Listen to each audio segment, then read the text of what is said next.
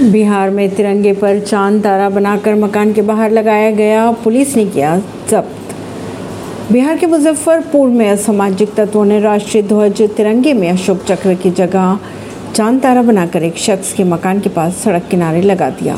Social media पर viral हो, रही इस छेड़छाड़ की हुई तिरंगे की तस्वीर और वीडियो की जानकारी पुलिस को मिलने पर पुलिस ने कार्रवाई करते हुए झंडे को जब्त कर लिया और एफआईआर भी दर्ज की। परवीन सिंह नई दिल्ली से।